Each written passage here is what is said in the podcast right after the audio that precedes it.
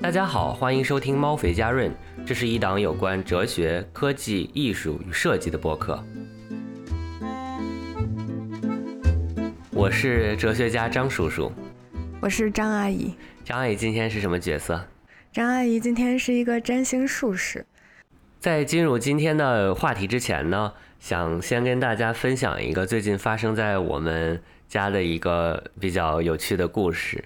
就是我们我们两个人养养了一只猫，猫的名字叫做十七，所以说才有了我们这个播客的名字叫做猫肥家润。十七是一只非常肥的猫，不胖的，只是毛非常的多。十七是一只非常蓬松的猫。前两天呢，就是我们的猫，它的行为非常的奇怪，它就每天一到晚上，然后就盯着冰箱下面看。不止晚上，下午白天的时候，它也经常会跑到厨房里面去，嗯，看。张阿姨之前的话就看到了一只虫子钻到了冰箱下面，所以说一直以为是那只虫子。呃，十七在盯着虫子看，直到昨天昨天早晨又发现十七，然后躲在了另一个角落，然后在另一个角落守着。然后呢，我这时候在屋这个另一个屋子里面准备打开电脑干点什么事儿，然后突然就听到张阿姨一声惨叫，嗯，发现十七在扒了一只很小的老鼠。是这样，十七平时。嗯，晚上和早晨一般都会上床上来跟我们睡一小会儿，然后这几天也一直都没有上来。看到他就是有事没事就跑到厨房的冰箱下面去盯着冰箱看，我就一直觉得他这个行为有点反常。然后一开始的时候我还担心他是不是生病了，因为猫一般有行为反常的时候就是很有可能是哪里不舒服嘛。但是看到他都是精神抖擞的在那块盯着厨房看。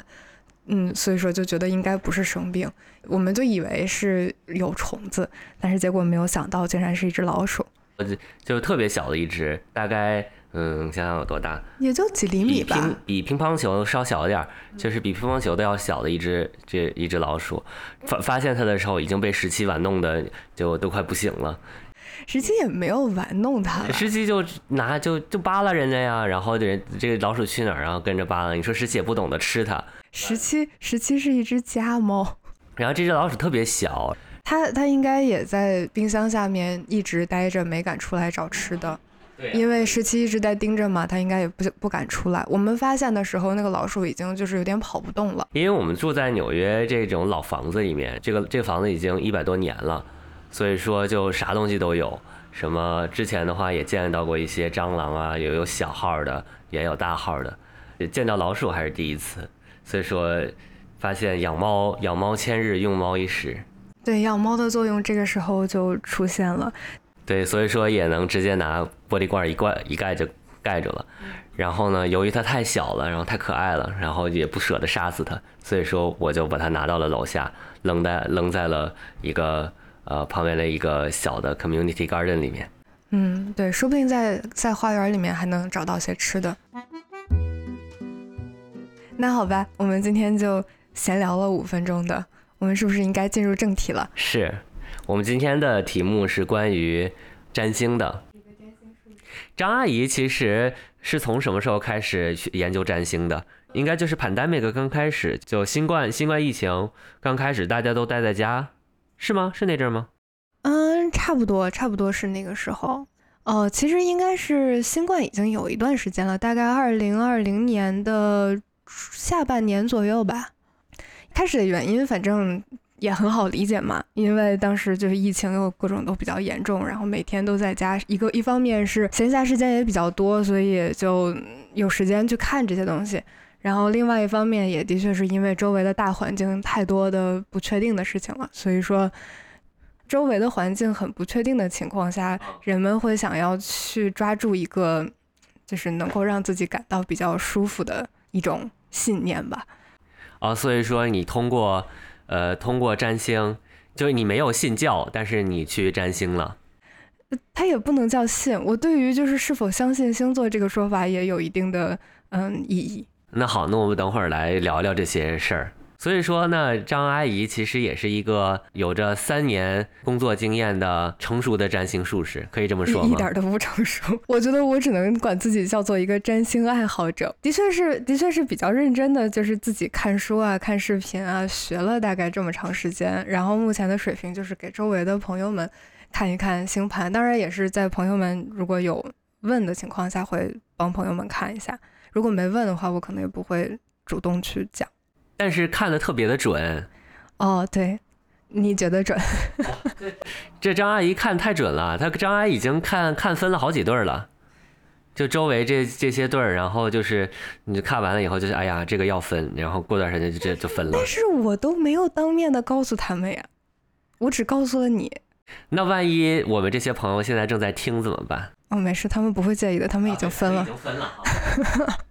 不不不，我当时跟他们说的时候，都只是说，就是最近这一段时间感感情可能会有些不太顺利。那当然，就是具体你不顺利之后，决定权当然还是在他们自己的，我是没有办法帮他们做任何决定的。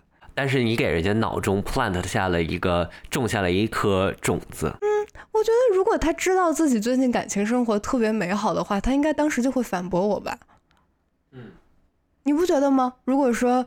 就是突然有一个人，或者说你周围的一个朋友，突然跑到你面前来说啊，觉得你最近夫妻关系、夫妻感情不是很好，你难道不会一上来就反反驳他吗？哦，你说的也有道理哈。行吧，那我就想问了，就是你认为，就是通过你的这个系统性的学习来呃来看的话，就是你认为现在大家对于星座啊。就是因为大家一提占星嘛，肯定先先先想到是星座，人家可能就是跟朋友聊天的时候，大家就会谈哦，你是什么座的？我是双子座，他是白羊座，啊，这个是处女座。然后呢，就每个星座呢就会有一些一些刻板印象吧。呃，天秤座的人、天秤座的人就特别的纠结，就无法做决定。那你觉得就是这样的说法？是对的吗？就或者说，通过你的学习来讲，觉得现在我们对于这种占星和这种的流行化作为流行文化的一种这种看星座是对的吗？或者说，你对于他们有什么看法？现在的这种流行星座呢，它可能不是很全面吧。我也并不是想完全否定它嘛，因为现在的流行星座主要还是普遍在看太阳星座，就是看你什么时候出生，就是你的你是几月份。然后人们就会被自然而然的归到就是十二个星座里面的某一个星座里面去，你要用这一个一个星座来形容这一个人的就是整个的呃性格啊和一些爱好特质啊，那这个必然就不是一个非常好的理解一个人的方式嘛，因为我们作为嗯复杂的人类是不太可能只被一个星座来解释的。当然，今天呢，我们也并不打算就是具体去聊这个星座里面，比方说每一个星座都是怎么回事儿。今天呢，主要是想说一下这个星座这个这个学科它到底在干什么，解释一下这个比较常见的误区啊，我讲一讲它的这个历史是怎么回事儿。然后我想现在呢，先解释一下一些比较常见的星座的误区，就是第一点，星座或者占星。就不管你管它叫什么，它学习的是人类社会当中发生的事情，就是它是在学习天上星星的运动和人类社会当中发生的事情，它们互相之间的的联系。就天上的星星，它有它自己的这个运动轨迹嘛，它都是有规律的。人类社会当中发生的很多事情呢，它也是有自己的规律的。所以说，这个学科更多的是在学习这两种规律互相之间，它们有没有什么联系，它们有没有什么嗯相关的地方。当然，在古代的时候呢，我们人类认为地球是世界的中心，这个所有的太阳啊、月亮啊、所有的这些行星啊，都是以地球为中心，就是在绕着地球转的。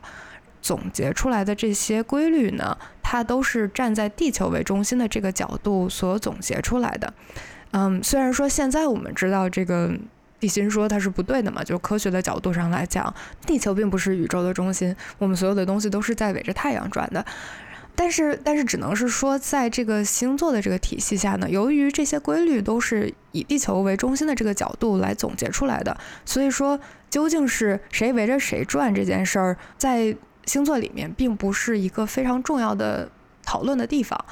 毕竟，就是我们在学习的是这些规律，我们学习的并不是嗯纯天文物理这方面的东西。这个是第一点。第二点呢，就是我想解释一下，我们通常理解的这个十二星座指的到底是什么？我觉得可能人们也经常能看到那种文章嘛，就是，呃，有文章说啊，第十三个星座突然出现啦，然后你从此之后你的星座就不对了，或者说是星座这件事情整个就是一个伪科学，因为它，因为它所谓的这些星座啊什么之类的和真正的这个天文意义上面的这些星座呢，都是对不上的。这个呢，就是。需要解释清楚的一点呢，就是这个我们现在知道的这十二个星座，它的确跟天文意义上的这个星座，并不是能够对上的。因为我们现在知道的十二个星座呢，它其实是以太阳来划分的。就我们知道，地球围着太阳转一圈是一年的，当然在这个古代人的心中是太阳围着地球转了。但是不管怎么说嘛，就是这个都是一年。我们把这一年的时间分成了十二个等份儿，这十二个等份儿每一份儿。就叫做一个星座，就是星座这件事情，它其实是嗯以太阳的轨迹来判断的，而不是说去真的去看一个就是天上的这个天文意义上面的星座。然后还有一件我后来才发现的事情呢，就是像咱们的二十四个节气其实也是非常类似的，就是我们的二十四个节气是把一年分成了二十四份，如果你把它这两个体系。互相对一下的话，那白羊座就是从春分到谷雨，然后金牛座就是从谷雨到小满，就是相当于每一个星座里面包括了两个节气，因为你不管是分十二份还是分二十四份嘛，就是它这个日期其实都是都是一样的。就我觉得这个也挺有意思。在我听来的话，我觉得就是我们平时在这种的媒体或者这种的呃流行文化下所讲的这个星座。其实和占星感觉他们是两个概念。那那所所谓的占星到底是在研究什么呢？这个刚才也多少提到过一些了哈。我比较喜欢的一个占星的定义呢是，嗯，它是一个研究行星运动的轨迹和人类事件的相关性的学科。然后我比较喜欢的一个就是帮助你理解它的一个比喻吧，是是一个关于表和时间的比喻。你通过看一个表来知道当时是几点，但是表和时间本身，它们两个之间是没有什么直接的联系的，并不是因为这个表走到了三点，所以说时间就是三点，而是它们只是刚好能够对在一起。嗯，星座的研究大概也是一个意思嘛，就是行星运动的轨迹和人类人人类世界上发生的事情，它们是存在一定的相关性的。但是他们并不是说由于一个发生了而导致另外一个发生。哦，那其实你这个就一下反驳了，就是很多对于呃占星或者看星盘的一个误区吧。因为好多人可能会觉得，就是说哦，水水逆了，因为这个水星在逆行，所以说它导致了我诸事不顺。就是人们其实给它强加了个因果，是不是？嗯，我觉得你的这个强加因果是一个比较正确的说法，就它其实真的就只是一个 correlation，它就只是互相之间有关系。那我觉得我的理解方式是这样的哈，就是让我来哲学家附体一下。就我觉得要想理解这件事儿，更多是不是得从一个呃，得去探讨一下 cosmology，就所谓的宇宙观，就是你认为宇宙是个什么东西啊？所以说那。我理解来看的话，那其实想要你理解你对于占星的这个定义，其实需要我们是这么想，就是说，哦，宇宙从大爆炸开始，它就开始在不停的 unfold，怎么说呢？演变、演化、演替，然后呢，在这个过程当中呢，出现了一个人，人类这么一个物种。其实就说明，就说人类的物种只是在这个宇宙整整个这些能量啊或者物质啊不断的演替中的一个具象的表达而已。所以说呢，作为人类，你生生活中发生的一些事或者人这个历史中的一些事件，其实是整个宇宙运转的一部分。由于这种的，就就是你这样理解了之后呢，你就可以说，哦，那行星的运转其实也是这个宇宙运转的一部分。那我们就是通过行星的运转，就尝试去窥探一下宇宙的运转，从而去窥探一下我们人类这个世界的运转。人类本来就是宇宙的一部分嘛，就是很多现代学科也会想要去，就怎么讲呢？去理解这件事情。就比方说现代的心理学，就是心理学的一位奠基人，就是荣格嘛，他也提出了 synchronicity，就是共识性这个概念。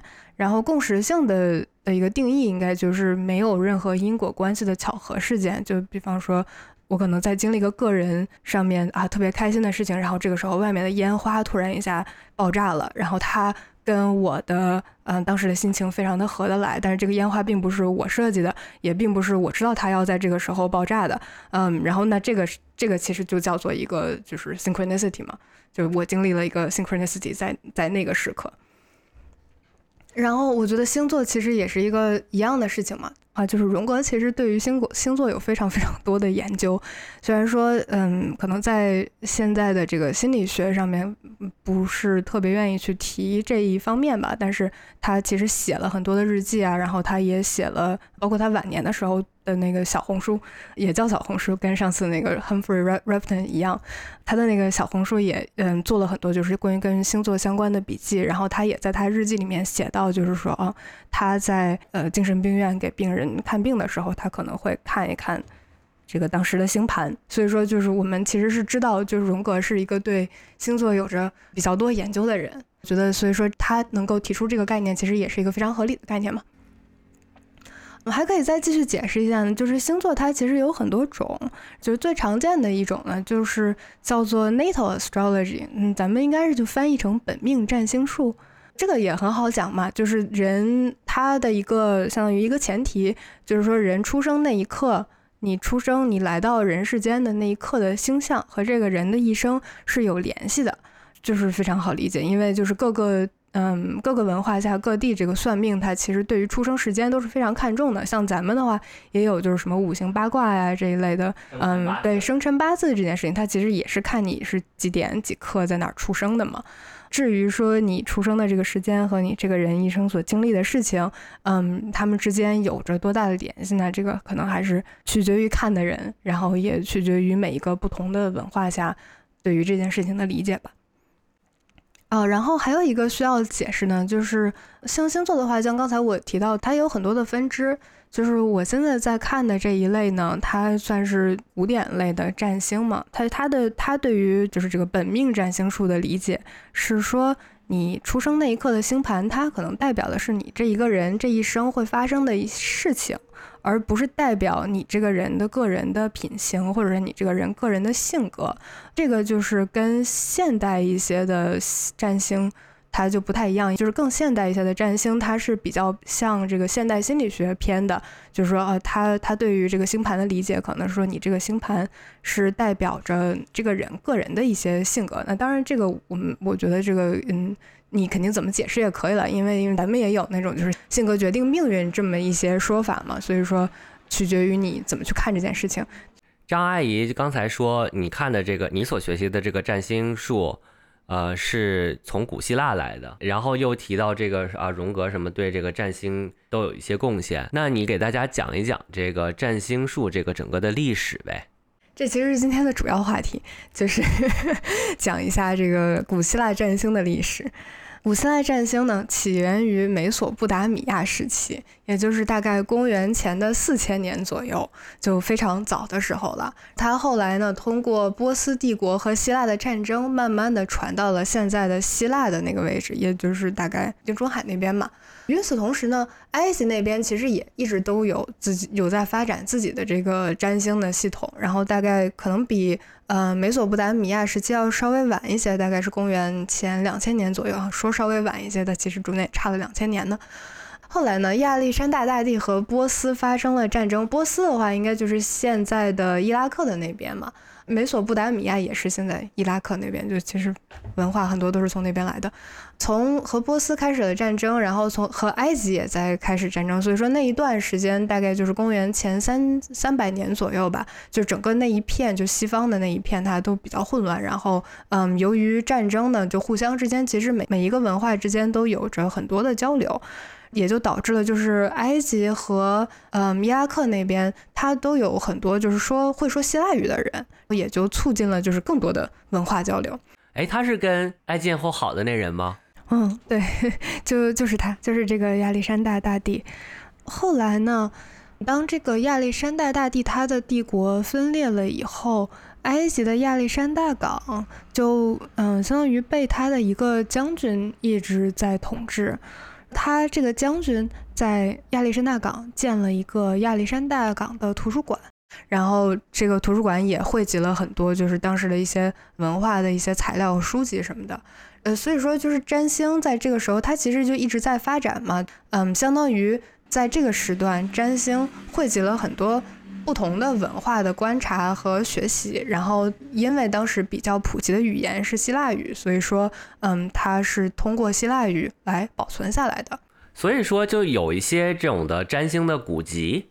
对，当时其实有非常多的、非常多的古籍，而且这个东西后来就是一直都有很多人在研究嘛。就而且有很多不同的。不同的文化在在研究，其实有点像学习笔记呗。对，其实可以这么说，因为他当时就是，就像刚才提到嘛，他汇合了很多不同文化的东西，所以说你也并不知道，就是他这个里面，嗯，收集到的这些个知识都是从哪儿来的，具体都是啊，是他是埃及来的知识啊，还是说从嗯嗯伊拉克那边，就是美索不达不达米亚、波斯那边来的知识，就是你其实是并不知道的。但是当时这个古希腊他们是有这个文字保存东西的这样的一个传统的，所以说它被这样保存了下来。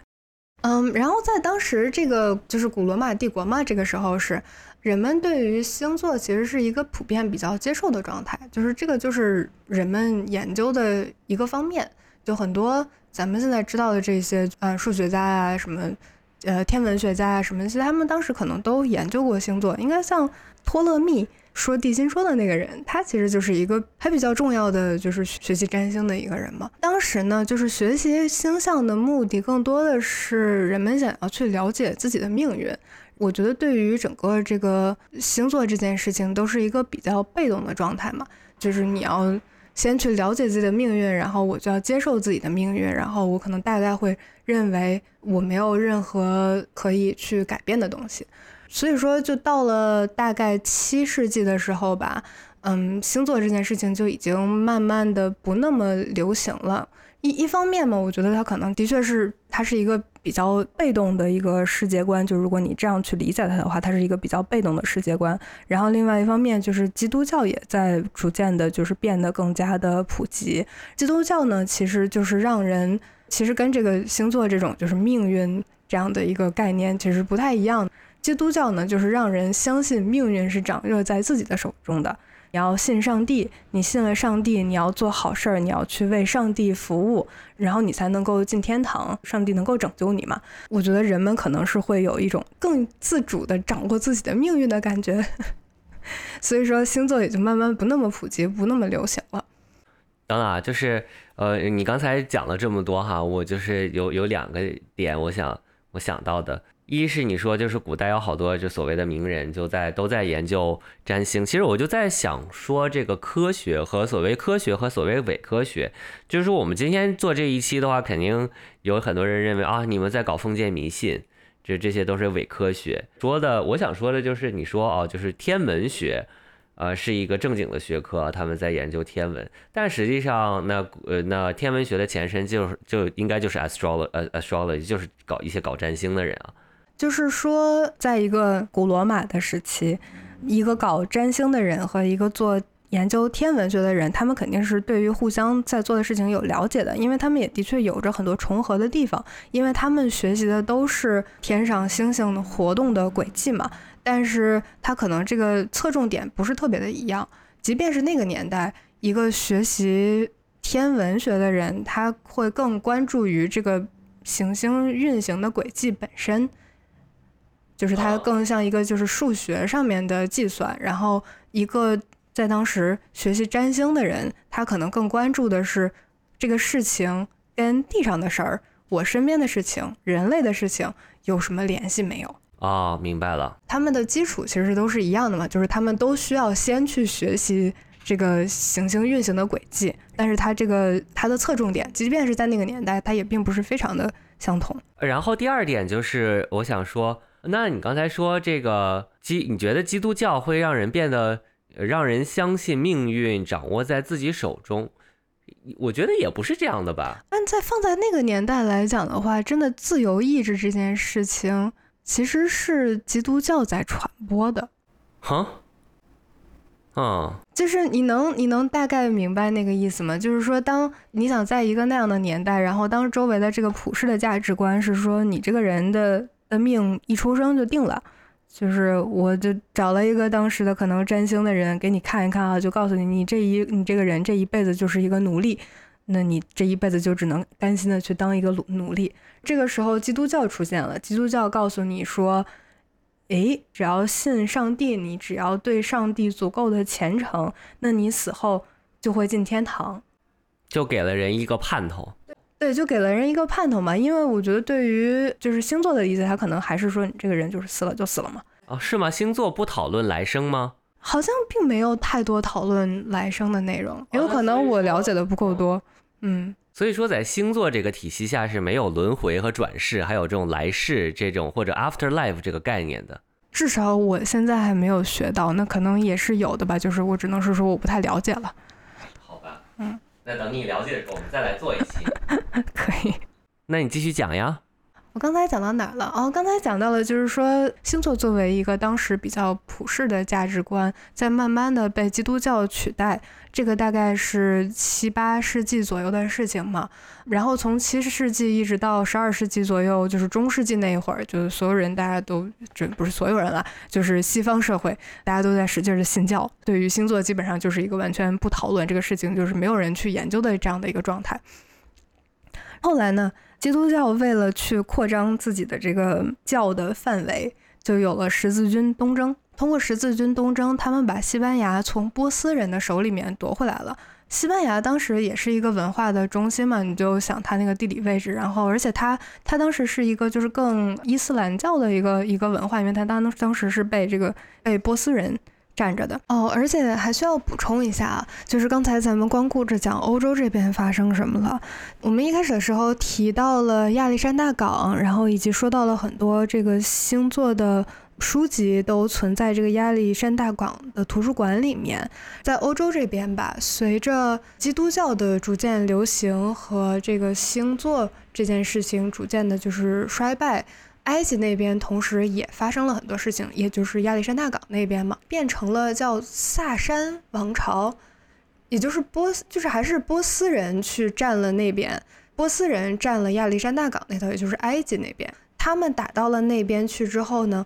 在这个图书馆里面发现了很多希腊的文献，当然这些希腊的文献里面就有很大一部分是关于星座的，就他们当时的这些波斯人就对星座这件事情也非常的感兴趣，他们在那边就进行了非常多的翻译，因为像后来讲到这个西班牙呀什么之类，他们其实都是同一波嘛，就是波斯人嘛，所以说这些关于星座的东西很多也就都。就是被转移到了西班牙去，因为西班牙变成了一个文化的中心，就是波斯文化的中心。我们现在再回到刚才说的十字军东征，大概是在文艺复兴之前发生的事情嘛。随着他们十字军东征，并且占了西班牙，而导致这个欧洲的学者发现了西班牙的这些文献，发现了这些已经被翻译成了这个波斯语的文献。他们又重新进行了一遍翻译，把这些东西翻译成了拉丁文。讲这么多嘛，主要是想说，就首先就是占星的知识的传播吧，它并不是一个非常线性的。呃，过程它中间有很多的断层嘛，就像欧洲那边的是在中世纪的时候，基本上就是已经断掉了，没有人知道这些知识了，是通过后来再去学习这些波斯语的这些文献，然后才重新开始捡起来的。像波斯语那些文献呢，它其实也是来自于更早的，就是希腊文的东西。还有一个呢，就是说随着这些就是不同的文化的汇合。占星这件事情呢，它也已经混合了非常多文化的观察了。那那你就是它这个，就是它传，那有没有传到中国呢？唐朝，唐朝在跟西域交流的时候传到过来了吗？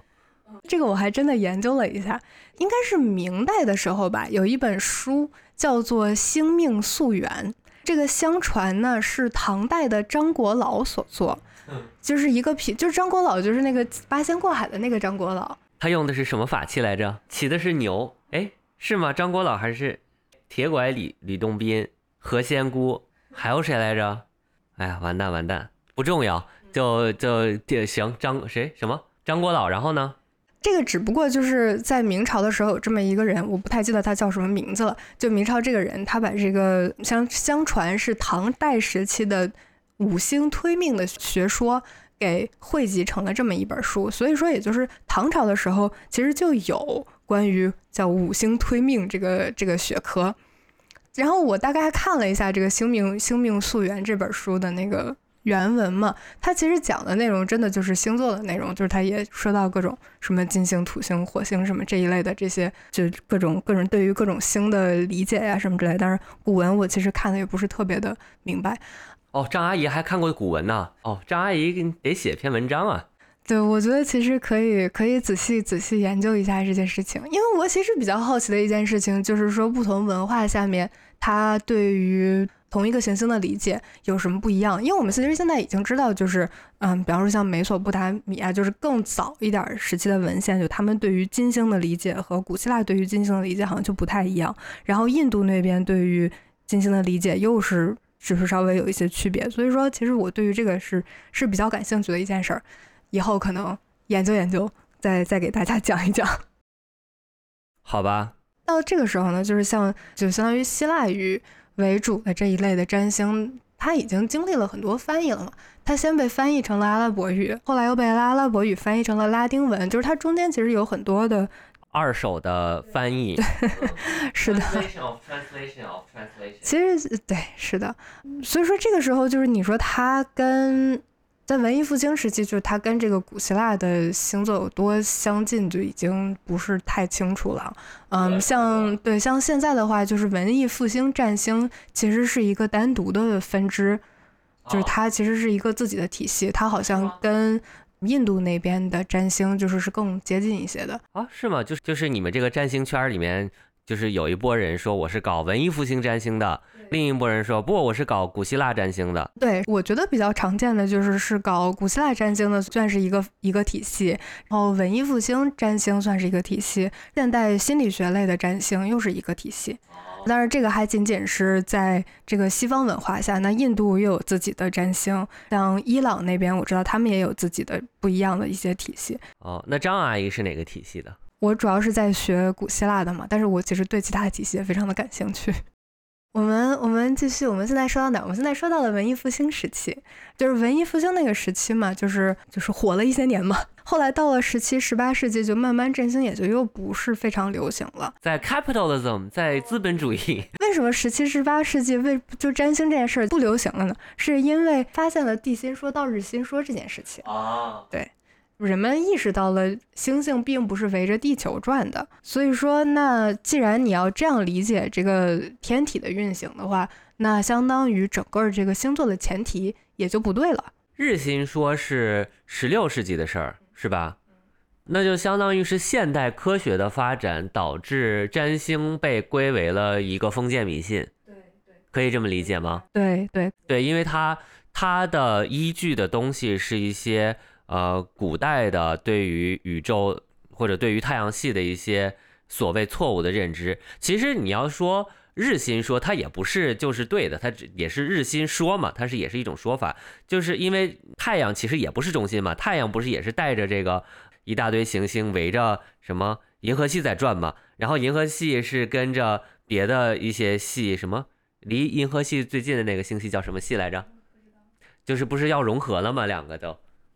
再过上多少亿年，就就是咱们银河系就要跟另一个呃这个星系要融合了。就是我想说的点哈，就是说只是你的坐标系不同，就没有错对错之分，是吧？地心说到日心说这件事情，肯定是现在大多数人们用来就是反驳星座的一个基础嘛。但是星座这件事儿，星座学这件事儿，它其实是一个观察规律和进行总结的一个学科。自古以来，就是观察到的规律，就是说，哦，在天上的星星在这儿的时候，发生了一些这样的事情。几千年以来，就是甚至从公元前好几天、好几千年开始，人们就一直在做这样的记录，然后并且在学习这些规律。所以说，这些规律它其实都是来自于我以地球为中心看到天上的星星做出的这些规律。说就是。呃，还是就说回到刚才体系这个参考系的问题，就是你小时候学物理的时候，咱不也就是要在某一个坐标系下去研究一个小球要动不动不动即将要动的时候，或者一个神奇的小滑块它要动，就是咱们其实也是在某一些坐标系下去研究这件事儿，但是你到了就是你可能就是呃上了大学学一些大学物理，你就知道就说哦，其实有更简单的去解决之前的这个呃物理问题的一个方法，就是你去换一下你的参考系。就把这个问题就更容易的去解决了。那我其实觉得，所谓地心说、日心说，还有这种不同参考系，也是这么一个道理嘛。就是说，人类总是要寻找一个更简单的解决问题的一个参考系嘛。呃，那日心说、地心说，那其实他们想要解决的问题，其实更多是在天体物理上，就去计算那些东西。然后突然你发现说，哦，呃，把太阳当中心算这些事儿的时候，突然一下就就是所有的事情都都说得通了，就好算了。其实更多是一个这样的道理吧，就是它只是更更简单计算而已。嗯，我们说到了哪儿？哦，说到了就是由于由于地心说到日心说这件事情，占星就直接就被嗯放弃了。嗯，好吧，那什么时候又把它捡起来的呢？这个就是大概到了十九世纪的时候，就是工业革命的时候嘛，人们对于 spiritualism，就我还查了一下，这个翻译叫做唯灵论，就比较感兴趣。就我不太清楚你有没有看过，就是很多就十九世纪那种的电视剧啊什么之类的。十九世纪就拍电视剧了，有关十九世纪的电视剧。十九世纪的电视剧 啊，明白。就是那个时候嘛，就是就是很其实是很多人都在研究这个东西。然后我觉得好多电视剧里面还演过什么降临会什么之类，就是 seance 招魂儿，然后跟死去的人进行对话呀什么的。哎，那那个什么什么那种板儿是什么时候流行开来的？什么？哦，应该也是那个时候吧。我这个碟仙和笔仙，那叫哦，对对对，那个叫什么？我忘了。但是就是大家知道那个东西，就就就你知道那个东西。到了十九世纪嘛，就是这个时候，就大家对于这个唯灵论非常的感兴趣，就 spiritualism。然后由于这个 spiritualism 唯灵论的嗯流行，就又开始有人研究占星这件事儿了。哦，因为他们都是 occult，对他们都是这种。就是跟 跟当时流行的这种科学的观念，它是不太不太一样的。意思就是也可以理解，社会上有两派，就一派就是呃，就是我是科学，其他都是迷信。然后另一派人就说啊，我们就迷信了，我们就要研究迷信，是这样的吗？嗯嗯嗯，行吧，可以说可以这样。然后那个时候其实就也是现代心理学的就是起源嘛，就弗洛伊德开始，然后荣格是弗洛伊德的学生。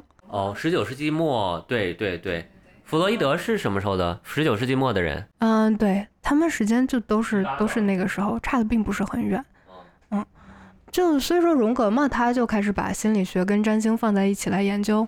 这个占星也是他作为做精精神分析啊，然后做诊断的一个，就是他比较常用的工具嘛。像刚才也提到，就是他自己在他的日记里面也提到过，嗯，他会。就是他会去看一个病人的这个星盘，然后来帮助他就是进行一些诊断，是吗？荣格还会看星盘给人诊断吗？嗯，很多他有很多就是留下来他那种记记录病情的一些日记，好像比较有名的一段是他给弗洛伊德写过一封信，他在这个信里面跟弗洛伊德说啊，我最近在研究占星这个学科，我发现占星这个学科就是对于。就是研究我们研究心理学好像很有帮助，什么事？我不太记得他的原文大概是怎么讲的，但是他的确是提到过这件事儿。哦，那弗洛伊德是怎么对他嗤之以鼻？对，弗洛伊德对他嗤之以鼻。你弗洛伊德，你个你个江湖骗子。对，所以说就是他一开始是弗洛伊德的学生嘛，后来他们就是由于很多理念上的不一样，逐渐就是变成了两个学派。那荣格研究的是哪个地方的占星术？他当时并没有就是这些方面的资源。哦，那那现在这些所谓的希腊的呀，什么，这都是谁研究出来的？这应该都是后来就是人们发现了很多当时的文献。其实，在十九世纪的时候，人们是并不知道有这些古希腊的文献存在的。我们看到的这种古希腊的文献，其实是后来大概二十世纪的时候才才找出来的嘛。哦，那其实是未必是搞占星那些人把这个事儿翻出来了，而是去。研究希腊语的一些人，或者研究古希腊，找出来这么多文献，发现他们在说占星。对，更多的是一些就是历史学家嘛，应该是或者说是古希腊学家相关的 之类的。嗯，就是，但是就当时相当于就已经人们已经知道有这些文献的存在了嘛。后来到了四五十年代的时候，其实是因为报纸想要打印十二星座运程，然后就把星座这件事情给翻了出来，就相当于把星座当成了一个，嗯，怎么说呢？又是 capital 的，怎么又是资本主义，他要卖报纸，然后要搞一个什么东西让你去买我的报纸，觉得这个也很合理嘛。就是说，人们其实都是想要去寻找共鸣的嘛，就把自己归到某一个类里面去，这样的话让自己感到更。更安全，对，更舒服一些。那现在流行的这种 I 人和 E 人啊，这些这些什么十六型人格测试啊，什么这，其实它都是一样的原理嘛，就是都是利用了人们，呃，不是说不对啊，就是它流行起来的原因，是因为它利用了人们想要寻找这一方面的安全感。的这样的一个心态，所以说一开始的时候是只有那些专门研究古希腊文化的人，他们在看这些文献，是因为后来这个星座变得越来越流行，才开始有这种专门研究星座的人去学习了古希腊语，然后去进行了很多的翻译和传播吧。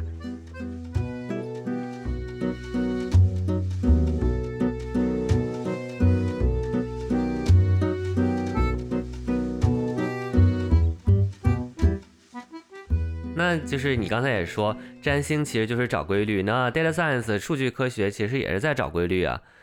对啊，那你想知识这件事情，其实真的就是在找规律吗？那其实好像现在 data science 还没说可以预测未来吧？但但是也不叫预测未来，就我觉得是这样哈，就是那你去数据科学，包括这种的跟呃机器学习什么的，这都在预测未来，因为都是有有一种 model 就叫 predictive model 啊。这是预测型的模型啊，而且人类去就是人们去通过数据建模型，就是为了搞预测。那那你觉得占星能预测未来吗？因为你你说了好多，感觉占星和这个数据科学有点有点相似呢。我觉得可以，但是。并不是像大多数人想象当中的那种预测的方式，它可能跟就是现在这种经济学或者是社会学对于未来的预测是有点类似的。就是你想像这些社会经济类的学科，他们其实也都是在通过观察过去发生的事情，然后根据他们这个学科内的一些理论基础，对未来进行一些预测。那星座其实是一样的道理嘛？它可能只会告诉你一个大概的感觉，没有办法具体到一些明确的事情。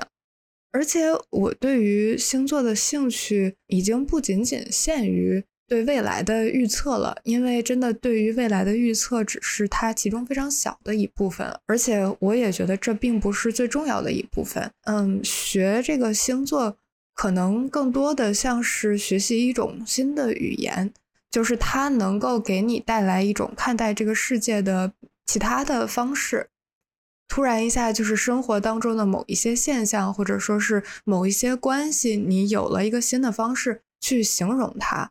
这个可能对于我来说是一个更有意义的事情吧。那讲了这么多了，呃，张阿姨能不能给我们的听众朋友一些建议？那如果大家如果还想去了解一下这方面的话，应该去看些什么呢？我平时比较常听的是一个叫做 Astrology Podcast 的一个播客，他之前做过很多比较入门的内容，所以说如果感兴趣的话，可以去找一找。嗯，这个做播客的人他也出过一本书，他这个书就写的比较详细，也比较全面了。我知道这本书应该是前一段时间台湾那边刚刚出了一个繁体中文版，它的名字叫做《希腊占星学命定与吉凶的研究》。这个如果感兴趣的话，也可以去找一下。像我刚才讲到所有的这些历史类的内容呢，它这个书里面也都是提到过的。如果你只是对这个星座运程、每日运程这种东西比较感兴趣的话呢，有一个 App 叫做 Chinese App，这个 App 做的也是比较不错的，它的它的内容写的非常的现代。好吧，那我们这期就先聊到这儿。可以，我们先聊到这儿吧。这里是猫肥加润一档有关玄学的播客节目。谢谢大家的收听，再见。再见。